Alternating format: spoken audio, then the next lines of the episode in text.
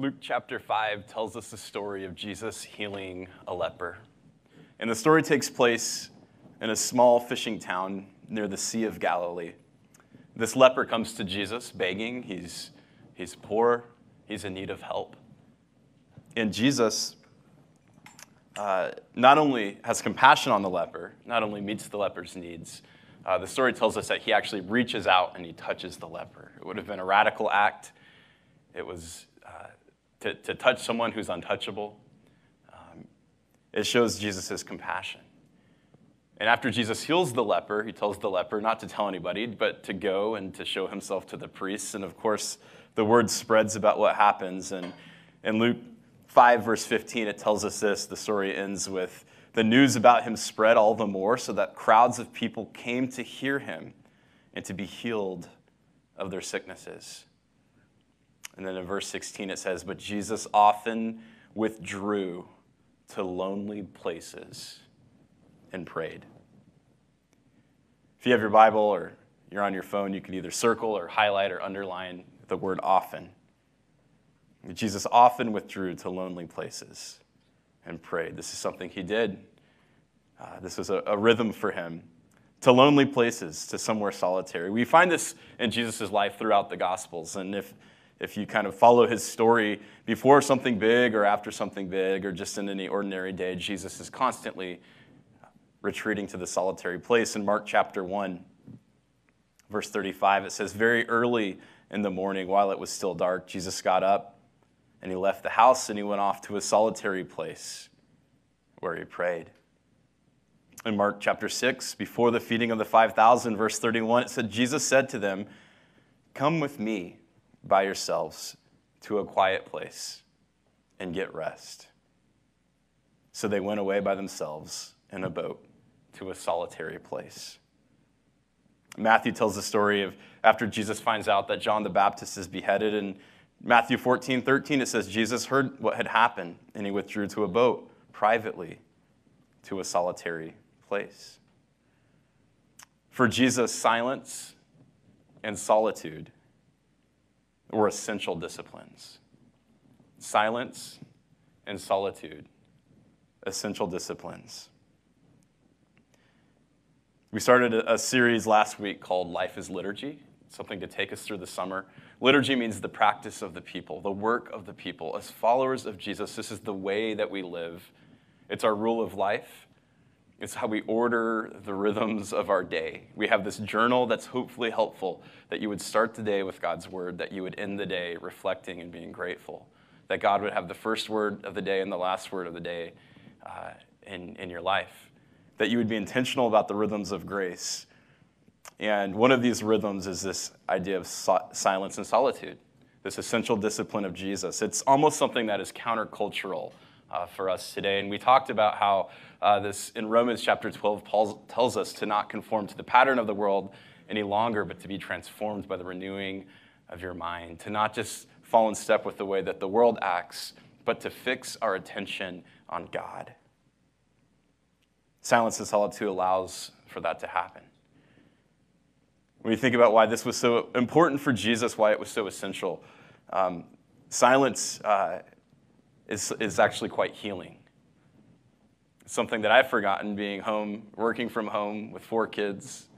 It's fun, it's loud, it's full of laughter and, crying, um, but we don't get a lot of time of silence.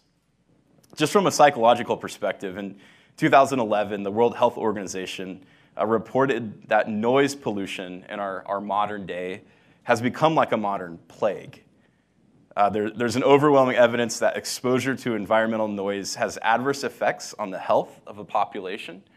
And so we can't escape noise, it's all around us. Um, because it's become this modern plague that affects our brains, silence is partial remedy for this epidemic, and it's good for you. It's good for your brain. It relieves tension, it relieves stress. Our cognitive functions are replenished and restored when we're in environments with lower levels of sensory input. In silence, even just the quiet stillness you find uh, if you're going for a walk, if you're out in nature, it allows your brain to slow down and the sensory guards to turn off, so to speak. A Duke study from Duke University Medical Center in 2013 confirmed that silence regenerates blood cells, and extended and regular periods of silence can even help prevent and treat mental illness from depression to dementia. Silence is proven to give you better focus and productivity, emotional intelligence, endurance, higher levels of compassion and empathy, and better listening. From just a psychological perspective, silence has all sorts of benefits for the way that we think. There's a story uh, in the Old Testament about the prophet Elijah.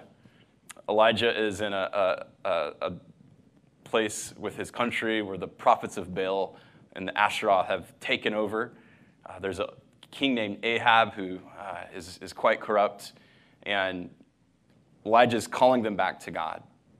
And in the midst of this story, they have this showdown. If you know the old story uh, with the prophets of Baal, Elijah uh, basically puts on um, great heroics. Fire comes down from heaven. It's this, this wild story that you can find in 1 Kings chapter 19. But what's interesting is that after all of this happens, after all the chaos of this moment, uh, he runs. He's exhausted. He retreats. It says that he travels for 40 days and 40 nights, and he goes to Mount Horeb, the mountain of the Lord, and he's trying to process the chaos of what just happened. And as he's there, he's weary. He's burnt out. He's ready to give up. He's overwhelmed with sorrow for what's happening. And it says that God meets him on the mountain. It says that God comes and speaks to him, and it, it tells us that as he's kind of waiting to hear from the Lord, this great wind comes, and the wind is so strong, it's like hurricane force, and it shatters the rocks upon the mountain of the Lord. But God's not in the wind. And then it tells us there's this great earthquake that comes and it shakes the mountain, but God's not in the earthquake. And then there's this fire that comes, but God's not in the fire. And finally it says, after all of the noise and after all of the chaos, God speaks. And it comes in the sound of a whisper or a still small voice. And Elijah hears from the Lord in the silence. If you see, the Hebrew word for whisper can actually be translated as silence. So some people say that there was an actual and audible noise at all that came from God. But in the silence, Elijah hears from him. And God speaks to Elijah, he gives him direction, he restores his soul, he replenishes him. Went through a, a men's group that went through the book Whisper by Mark Batterson, How God Speaks. And uh, Batterson brings up this interesting point about the silence and whispering. He says that whispering, uh, it, it's, it's one of the most intimate forms of communication. Because when someone whispers to you, you have to lean in, you have to get really close to them to hear. And it just so happens that God loves to speak through whispers. God speaks through whispers, which tells us that this goal of silence that we have and what we see in the life of Jesus, the goal of silence is intimacy with God. We live in this world where we need to slow down, to be silent, to have intimacy with our God. Silence empties us from the noise of the world so we can hear something heavenly. In the midst of the chaos and all the noise that we hear, all the information that we're gathering, the silence allows us to just empty our minds to hear something heavenly. There's something healing about the silence of being with God in the midst of our chaos of the world right now, with everything that's happening, whether it's the virus, whether it's uh, the, the, what feels like upheaval, the riots, with racism, all of the different issues that are, are big in our world today, I'm trying to figure out how to help, what to do as a pastor, what to even say. And I'm a, uh, you know, I, I grew up here in North Phoenix. I'm male, middle class, and white. I'm trying to understand these issues. Uh, this last week, I had the opportunity to sit down and just have lunch with two of my friends, two of my black friends. One of them's a pastor that's been in my life for quite some time. He's older than me, he's been a mentor to me, and I had the opportunity to just sit down and just listen to him and his experience, what he's going through in the midst of all of this. And we so easily, it's so easy to go to saying, I want to have an opinion, I want to comment, and I felt like I just needed to listen. And I had breakfast with him over at Perk. We had breakfast burritos, it was great. But just getting to, to listen to his story and say, What can I do to help? And one of the things I realized is that as he shared his experience with me, that I don't even know what I don't know. Like I had this awareness of like, I don't understand this and I want to help. What can I do? And he said one of the things you could just do is just sit and listen. Let's have an understanding. And I thought about this idea of how silence leads to empathy and compassion and understanding of the other. I had another lunch uh, this week with someone, and it was kind of the same idea of I don't know what I, I don't know, but I would have never known that unless I just sat down and listened. In the midst of all the chaos, in the midst of everybody feeling like they need to, to speak into the situation, maybe relationally, we just need to sit down and listen to each other, to be silent, to be quiet, because it builds empathy. It raises our awareness. I think that with sitting in silence with our neighbors, with people different than us, is where healing starts, where understanding starts. And it's something our culture needs to do to listen well, to be quiet. And if that's true of our relationships with each other, that's true of our relationships with God as well. We sit and listen in silence to what God has to say. We create intimacy when we listen in silence. And then there's solitude. Solitude, uh, something for me is hard to come by these days with all the kiddos at my house. And I always feel selfish when I'm telling Marcy I'm going for a run and then I'm gone for like an hour and a half while she's home with the kids. But solitude isn't just loneliness. Solitude is, uh, as Richard Foster says, loneliness is inner emptiness, but solitude is inner fulfillment. Inward solitude has outward manifestations.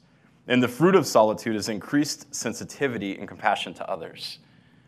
When we get away from the world, when we sit in solitude, God fills us up. We're not alone. There's not just a loneliness here, um, there's intimacy again that's created. Henri Nouwen says this in The Way of the Heart. It's kind of a long quote, but he says this about solitude that solitude is not just a private therapeutic place, rather, it is a place of conversion. The place where the old self dies and the new self is born. In solitude, I get rid of my scaffolding. No friends to talk with, no telephone calls to make, no meetings to attend, no music to entertain, no books to distract, just me, naked, vulnerable, weak, sinful, deprived, broken, nothing. And it's in this nothingness that I have to face my solitude a nothingness so dreadful that everything in me wants to run to my friends, my work, my distractions. If he said this in the modern day, to go back to my phone, maybe, so that I can forget my nothingness and make myself believe that I am worth something. But that is not all. As soon as I decide to stay in my solitude, confusing ideas, disturbing images, wild fantasies, and weird associations jump about in my mind. Maybe you can relate. Anger and greed begin to show their ugly faces. I give long, hostile speeches to my enemies and dream lustful dreams in which I am wealthy, influential, and very attractive, or poor and ugly and in need of immediate consolation. But thus I try again to run from the dark abyss of my nothingness and restore my false self in all its vain glory. But the wisdom of the desert, of solitude, is that the confrontation with our own frightening nothingness forces us to surrender ourselves totally and unconditionally to the Lord Jesus Christ. Solitude leads to intimacy and surrender to the presence of God. What I found is that in my life, there's a, a place that I feel is sacred, a place that I feel I could have this type of solitude where I connect with God, and it's on top of Camelback Mountain. It's my favorite mountain in the world. I would call it my mountain of the Lord. I feel like God shows up on that mountain more than anywhere else. And I get up on that mountain, and you're in the middle of this city, this massive city, the fifth largest metroplex in the country, but you're completely away from everyone else. And you get this perspective up on top of Camelback Mountain. And I feel like it's on that mountain, and I can, I can connect with the presence of God in solitude. Or I can wrestle and sort through questions uh, that only I can answer, Or I can allow God to renew and restore my soul, Or I could be in silence. Oftentimes, my phone doesn't get service up there, and so, like Camelback Mountain in the shower, the only times I'm away from my phone. But there's something about that solitude that is healing. There's something about it that feels holy. There's something about it that allows me to just surrender my agenda, surrender my anger, surrender all of the things that I'm worried about to God. There's something healing about the solitude. The goal of solitude is intimacy, to be in the presence of God, to experience His goodness. It forces us to surrender ourselves totally and unconditionally to God's presence. It strips us of the false self. But then it also allows us to be in community because we've been filled up with God's presence, and the fruit of God's Spirit just flows out of us when we stop in silence and solitude. Jesus often withdrew to lonely places before or after big events. Elijah, after this chaotic thing that happened in his culture, retreats to the mountain of the Lord. Silence and solitude are something that are healing for us. They form us to be who God wants. But here's the thing silence and solitude don't just happen by default, they happen by design. We have to create place, places in our life for silence and solitude. And here's some practical steps for silence and sol- solitude. First is this to identify your sacred space and time. What is that for you? For me, it's Camelback Mountain. For me, it's jogging on, uh, over at Reach 11. Maybe for you, it's going for a bike ride. Maybe it's swimming. Maybe it's hanging out on your back patio. Maybe it's golfing. Not sure what that is, but identifying here's a space where I know that God shows up and I'm limited from my distractions. I can be silent, I can have solitude. And then begin with a modest goal. Maybe for you, you need to start with just saying, I need five minutes of silence today, where I turn my phone off, the push notifications aren't bothering me, I don't hear from anyone else in my family, I'm not watching the news. I just have five minutes of silence. Or maybe it's going without your phone for 30 minutes, being at your house and just putting it away where you can't get to it, spending 30 minutes in silence and solitude. Begin with a modest goal. And then settle into a comfortable yet alert physical position. I think the posture that we take in silence and solitude is so important. And there's sometimes where I'm so overwhelmed and I'm so worried and I need to just sit in solitude with God. And one of the things that helps me is I just open up the Bible, but I don't read it. I just sit with the Bible open in my hands, my palms up, and take a posture of, Lord, I just want to receive. I don't need to say anything. I don't need to do anything. I just need to receive. Maybe it's getting down on the floor on your face, like the leper, begging for God, begging for Jesus. But to take a posture that feels comfortable. And then the fourth thing, a practical step, is to ask God to give you a simple prayer that expresses your openness and desire for Him. I don't know if you memorize scripture, but these kind of prayers have a way of just centering our life on the presence of God. Maybe it's the Lord's Prayer. Maybe it's Psalm 23. Maybe it's just uh, some prayers that, in your mind, as, as Brittany read earlier, you found that are just helpful to center our lives on the presence of God. But I want to end today with a prayer for us to move into just a time of silence and solitude to hear the words of these prayers from Psalm 37. And to say, Lord, in the midst of the silence and solitude, with all of the noise that's going on around me, I want intimacy with you. So if you take a moment, you can just close your eyes, breathe in, become aware of God's presence, and hear these words these are ancient prayers. Psalm 37 says this Trust in the Lord and do good, dwell in the land and enjoy safe pasture. Take delight in the Lord, and he will give you the desires of your heart. Commit your way to the Lord, trust in him, and he will do this he will make your righteousness shine like the dawn, your vindication like the noonday sun. Be still before the Lord. Be still and wait patiently for him.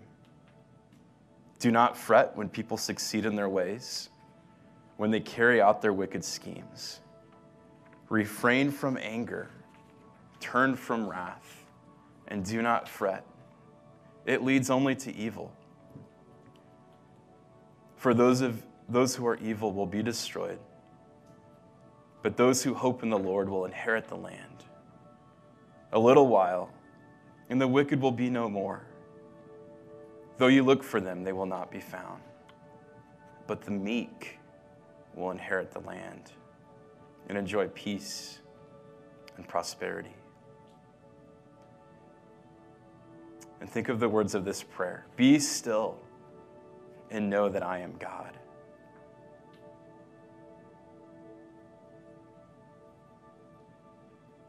Be still and know that I am.